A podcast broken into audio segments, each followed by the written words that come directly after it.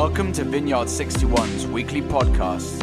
We hope you'll be inspired, challenged, and encouraged by this week's speaker. For previous messages, go to our website, vineyard61.org, or subscribe via iTunes or SoundCloud.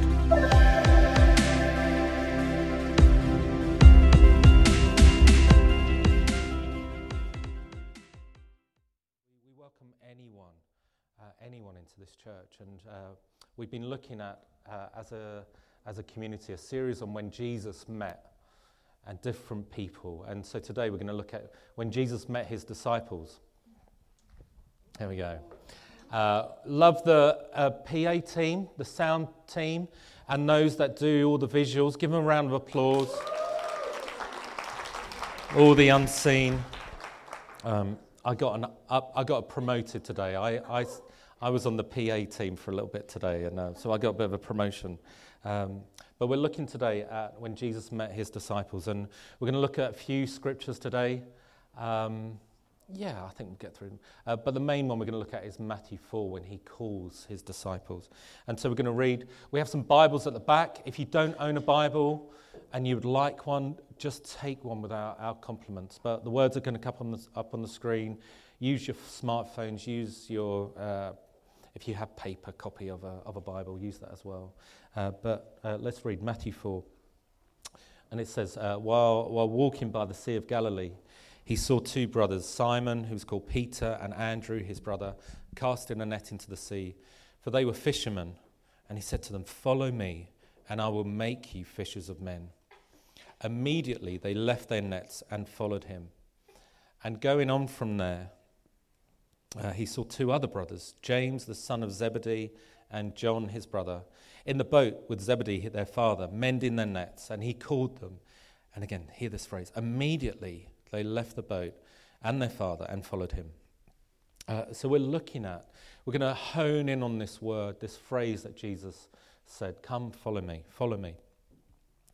Um, what does it mean to follow Jesus? And what we're going to look at today is uh, we're going to look at four things, really, of uh, what, uh, what it means, what are some of the practical implications of following Jesus, what it means to be a disciple of Jesus. Um, and so I think, I think the text ans- answers that question. So, number one, I think the next slide. Number one, uh, I'm going to try and go through this as quick as possible. I've practiced this a few times.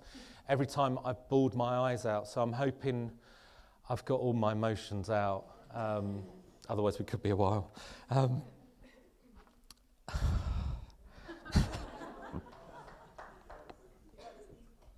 number one, a true disciple lives with this radical abandonment to Jesus. And first, uh, I, I, just want to say, number one, first, I guess uh, the, uh, the, the, scripture here, what it means to live with this radical abandonment for his glory. And if we go back to Matthew 4, it says, um, right before Jesus meets his disciples, he, he says some phrases. And he says things like, repent, for uh, the kingdom of heaven is at hand. And as many of us know, this word repentance, uh, this kind of uh, biblical word, we don't really use it on a Monday in your GP surgery, but we, we say this word repent, and it literally means to renounce, to acknowledge, to confess your sin, to express sorrow over your sin, and to turn, to make an about turn um, and renounce your sin from yourself. The Greek word metanoia also means a change of thinking, to make an about turn in your thinking. So the, this word repentance has a, has a behavioral impact, but also a, uh, a cognitive impact. Jesus says later in, in Luke 14, he says, And any of you who does not res- renounce all that he has cannot be my disciple. This kind of renouncing is all over this passage in, in Luke. Uh, and if you think about what these disciples were renouncing, what they were giving up, what they were abandoning, uh, what they were leaving behind, also, I think it just helps us to, to think about them. And so I want us to think about them for a minute. They were leaving behind their comfort. They were leaving uh, behind everything that, they, that was familiar to them, everything that was natural. They were leaving behind. So they were leaving comfort for uncertainty as they began following Jesus. What was interesting is Jesus didn't tell them where they were going. he just told them who they'd be with. Uh, and there's a whole, I spent hours thinking about this bit. There's a whole sermon on this. Followers of Jesus don't always know where they're going, but they know who they're going with. We don't have time. We don't have time for that. But just this powerful, just this powerful thought that they just, they don't know what they were doing. They don't know where they were going. But they certainly were leaving behind their comfort. Number two, they were leaving behind their careers. Um, this abandonment of their profession for these guys um, was remarkable. Uh, just, I, I, I want us to think through their lens at the moment. Leaving behind their comfort, their careers, leaving behind their possessions. So the, the, the text says they dropped their nets. What we do know about these, uh, these new early followers of uh, Jesus is that they obviously weren't the most economical elite in their society, but they had a boat. They had, they had, some, they had a successful trade as fishermen. Uh, it shows for me what they, what they had and, the, and what they were going to lose in following Christ. Um, they, but they came and they had nothing in their hands. Uh, this is huge because what was common at that time is that people would attach themselves to a rabbi or a teacher.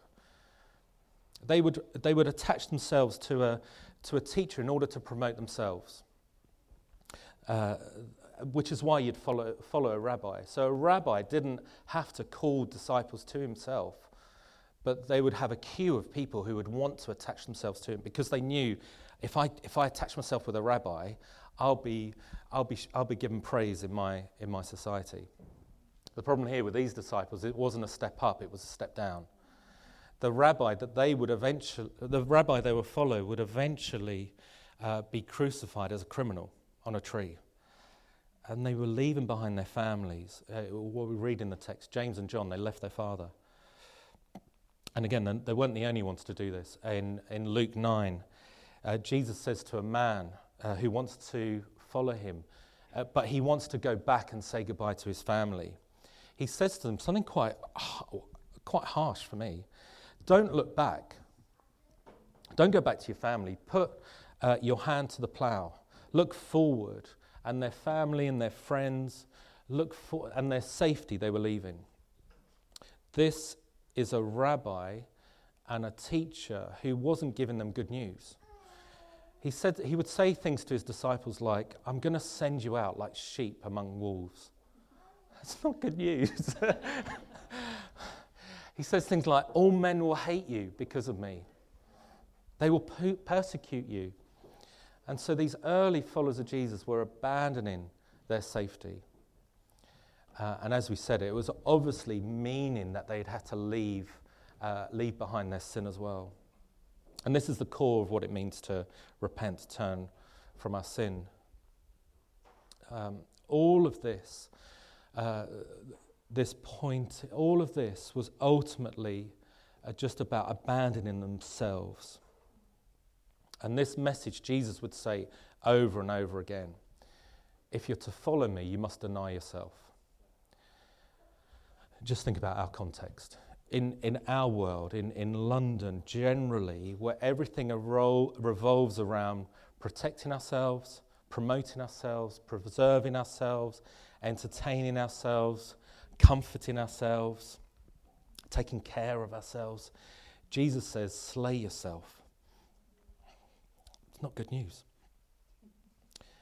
Don't buy it though. So, so many people have brought this idea that all you need to do is make a decision, pray a prayer, sign a card on the back of your seat, become a Christian, and you can keep your life as you know it. It's not true. It's really not true. You become a follower of Jesus and you lose your life as you know it. Again, I, I, I spent a bit of time. Uh, I was like, am I people pleasing? Am I being too harsh? Am I, am I going to offend people? Uh, I, I want to be careful based on the whole of the New Testament. Uh, I'm not saying that every follower of Jesus must lose their career, sell, give away their possessions, leave their family behind, physically die for the gospel. I'm not based on the whole of the New Testament. But the, the New Testament is clear on these things. For all of us that follow Jesus, comfort, certainty in this world are no longer our concerns. Our career now revolves around whatever Jesus calls us to do and however he wants us to use our careers to spread the good news of his kingdom. Our possessions and our money are not our own because we don't live for material pleasure in this world. Uh, because our, our hope and our, and our eternal treasure is in the world to come. We live for the eternal world to come.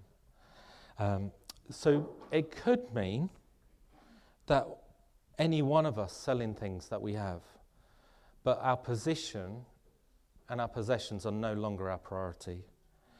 Um, let me just say about family, because there's some, there's some skewed bits that people might take from this. Again, based on the whole of the New Testament, we're commanded to honor our parents, love our wife and husband, provide and protect and nurture our children. You can't use passages like this to justify being a lousy son or a daughter or a lousy husband or wife or a lousy boyfriend uh, or a lousy parent or whatever, or whatever, or whatever. You can't justify certain scriptures to justify your behavior. Uh, but where whatever he says we go, knowing because our self is no longer a priority, uh, our safety uh, is no longer uh, our priority, certainty is no longer our pursuit. Um, uh, let me let me just uh, just go a bit deeper in this. as followers of Jesus, some of you followers of Jesus here, uh, we mustn't bow to the safety of, of, the altar of safety in the world. Do you know what that? Do, I hope you get that. Uh, the scripture is really clear. We die to ourselves. We die to sin, and we risk our lives in obedience to Christ. And this is what it means to follow Jesus. We hold, hold things of this world really loosely we hold comfort loosely, we hold our careers loosely, our possessions loosely, our position, our family, our friends, the safety, but we cling tightly to Christ.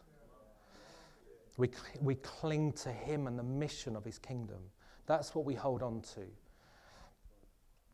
Uh, again, I, I, I, tried to, I, was, I, I did a, you know when you do a find on your computer? And I was like, have I put any shoulds in here? And I kind of, thankfully I didn't. But if you're hearing shoulds, please don't hear that. Hear this, hear this Christ who we cling to. Um, we, we abandon everything in our life, uh, everything in our life that doesn't make sense because we realize uh, who Jesus is. When you realize who he is, when you realize about Christ the King, we, when we leave, when we leave, when we lay down, when we abandon everything in our lives in order to the, cling on to the thing that makes sense. I love the story in, in Matthew 13. Jesus tells a story of a man who's walking uh, into a field and he stumbles upon this treasure. A great, great story, Matthew 13. Uh, I've sort of paraphrased it a bit. And he sees this treasure in the field, and it's m- worth much more than anything that he's ever owned or possessed. Uh, so, what does he do? He goes back and he, co- I don't know quite what that means, he covers it up. He founds this treasure, but he covers it up. He goes back and he sells everything. He p- gets, gathers everything, and he sells everything in order to buy this field. and the text says, with gladness, he sells it. And all of his friends, his friends come to him and he says, Dude, you're crazy. Again, my paraphrase. Dude. Uh, he said, What are you doing? Why would you sell everything just for a field? And he said, and he goes, There's a field over there. Like, you're going to buy that field? You're nuts. And he just smiles and he says, I've just got a hunch. I've got, I've got a hunch. But he, what he does is he does it with gladness. He's abandoning everything with gladness. I, th- I think, like, why is he smiling? He's just risking everything in order to buy this, field to be a, I don't know what, what's in the field. But he knows he's found something worth losing everything for. We, we've got this king who's worth everything for. And to follow Christ, to live with this abandonment of his glory. Um, point one. Okay. Um, point one. Point two. Point two. Uh, maybe. Point two. Okay. So um, I was thinking about point two. Maybe the next slide, Abby. So we got point one, which, uh, which is as a disciple, we live with a radical abandonance to Jesus. Point two is uh, it goes uh, like two tracks. That disciple, a true disciple of Jesus is someone who lives with this joyful dependence on Jesus. Uh, I, I, just want us to feel some of this wonder of, of this joy. I mentioned earlier that in first, Jude, first century Judaism, the disciples would, people, would, uh, would people who wanted to be disciples would attach themselves to a rabbi to study under them. But what we see here, the beauty of what we see here, is that these men didn't come to Jesus. Jesus comes to them. He initiates the relationship. As he does so at the beginning of the New Testament, he does he repeats what God the Father has done throughout the whole, whole of the Old, Old Testament. God choosing Noah and Adam and Moses and David and Ruth, and he chose the prophets. He chose Israel to be his people. And just as the Father chose in the Old Testament, we've got Jesus saying to his disciples, you don't, in John, John 15, read John 15. Oh my goodness, it's a fantastic chapter. Uh, he, Jesus says things like, You did not choose me, I chose you. And he didn't choose these guys because of any merit in them. He chose these people solely because of the mercy that he has. I was reading some of the commentaries of Matthew 4, and sometimes, sometimes people would say things like, well, the reason why Jesus chose fishermen was because uh, they have this skill or this perspective on life, or this is why he wants to, it's a metaphor of what he wants to do. If that's the direction that they went down and we go, we, I, I think we miss the point. Jesus didn't call these guys because of what they brought to the table. Uh, just like us as well. Think about us now. Jesus, he initiates the connection with you and I. We have nothing to bring to the table.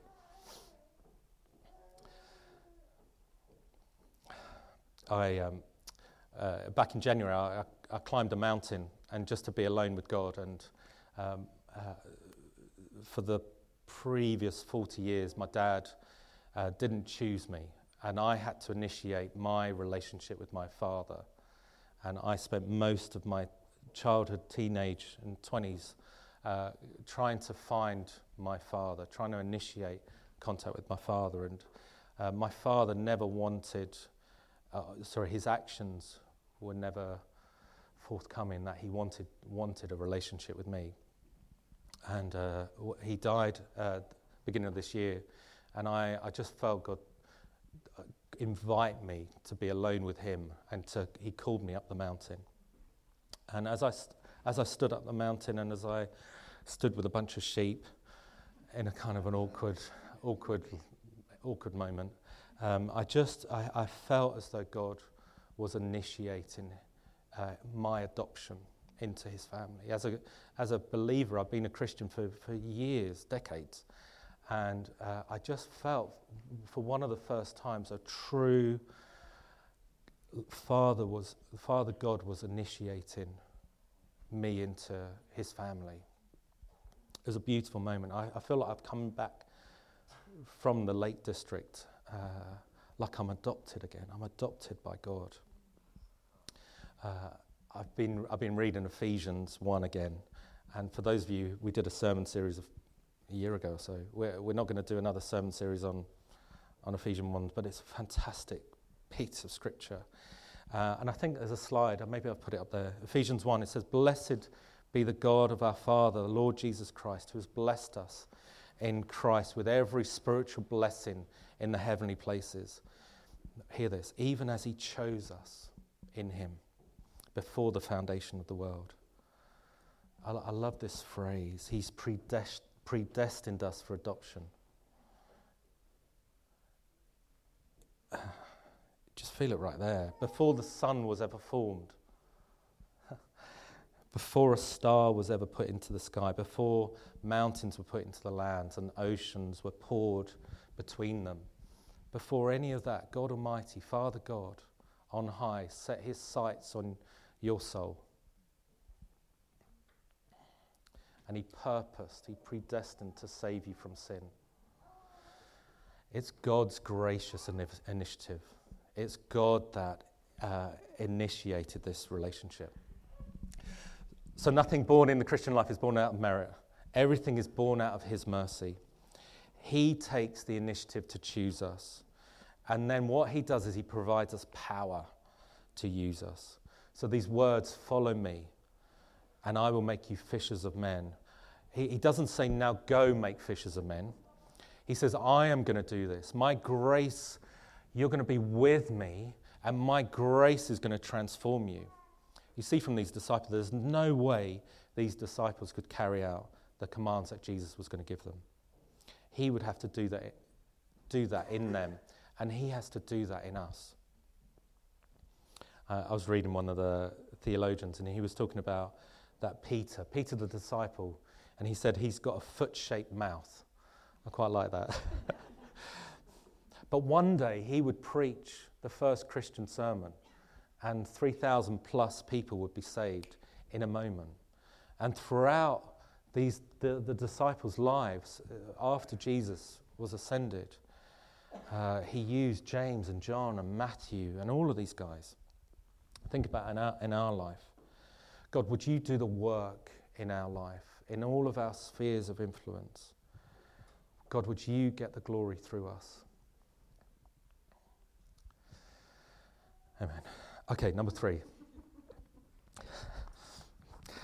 number three. Okay, I'm going to be really quick on this. A, a true disciple lives with a faithful adherence to Jesus.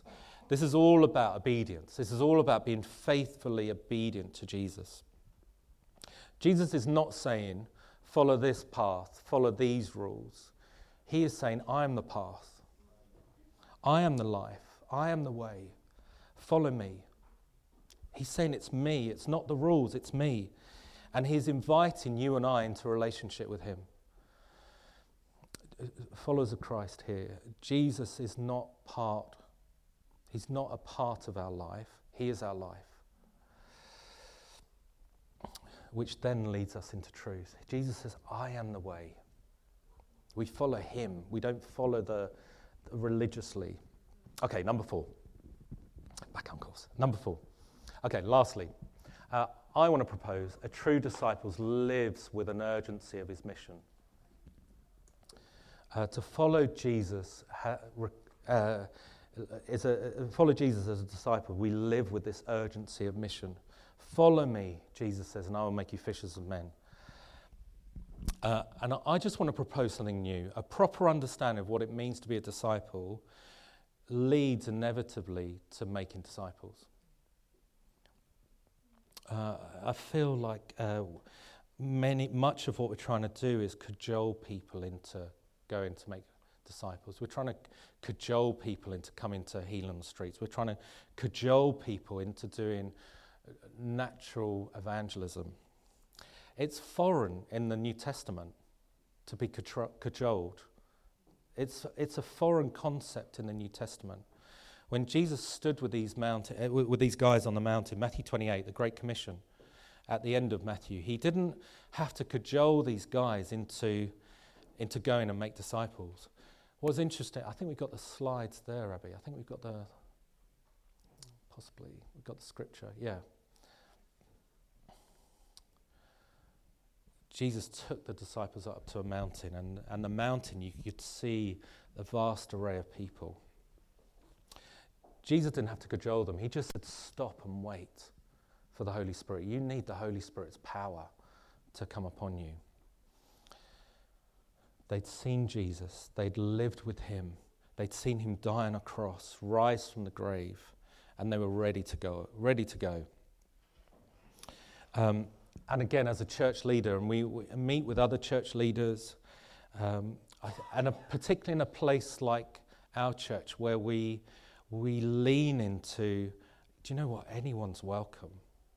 There's no rules for coming into church. Anyone is welcome to come into the church. And we have this perspective of uh, Jesus, he hung around with all kinds of people. And as a church and as a Christian community, we want to welcome anyone. Anyone is so welcome. But as we talk with other Christian leaders, um, I think we've minimized the magnitude of what it means to follow him. I, th- I think we have. I think we have.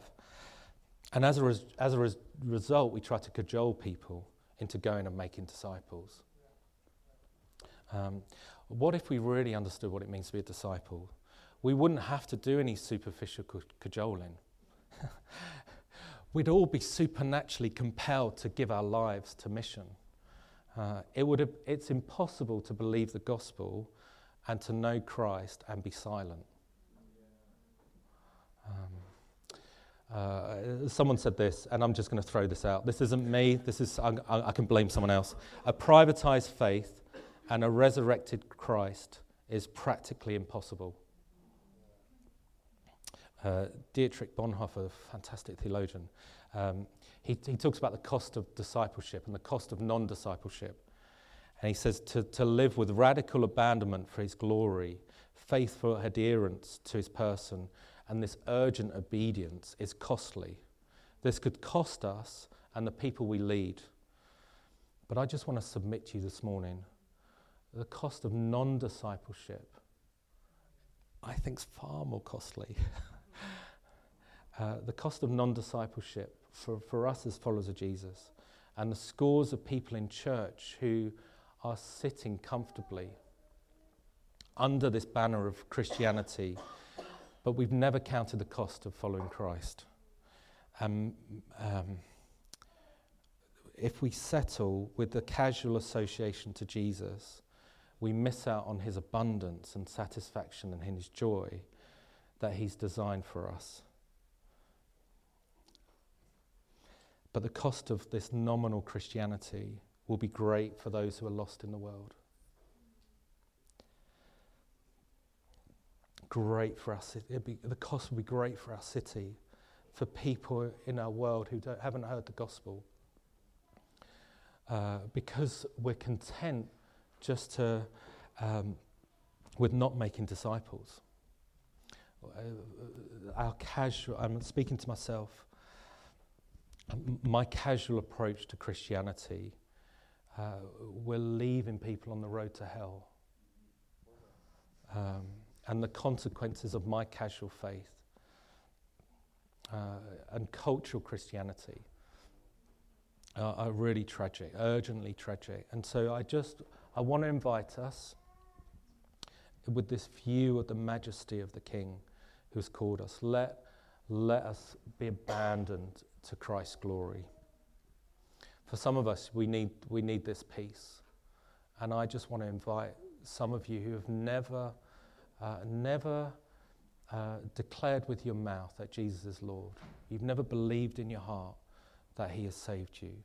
I want to just invite you to, to begin this journey of following Christ. I want to invite you to be dependent, just like the disciples. See, Jesus is coming and He's saying to each one of you, Come follow me. And I just want to invite you to, to follow Jesus, uh, but go on mission as well.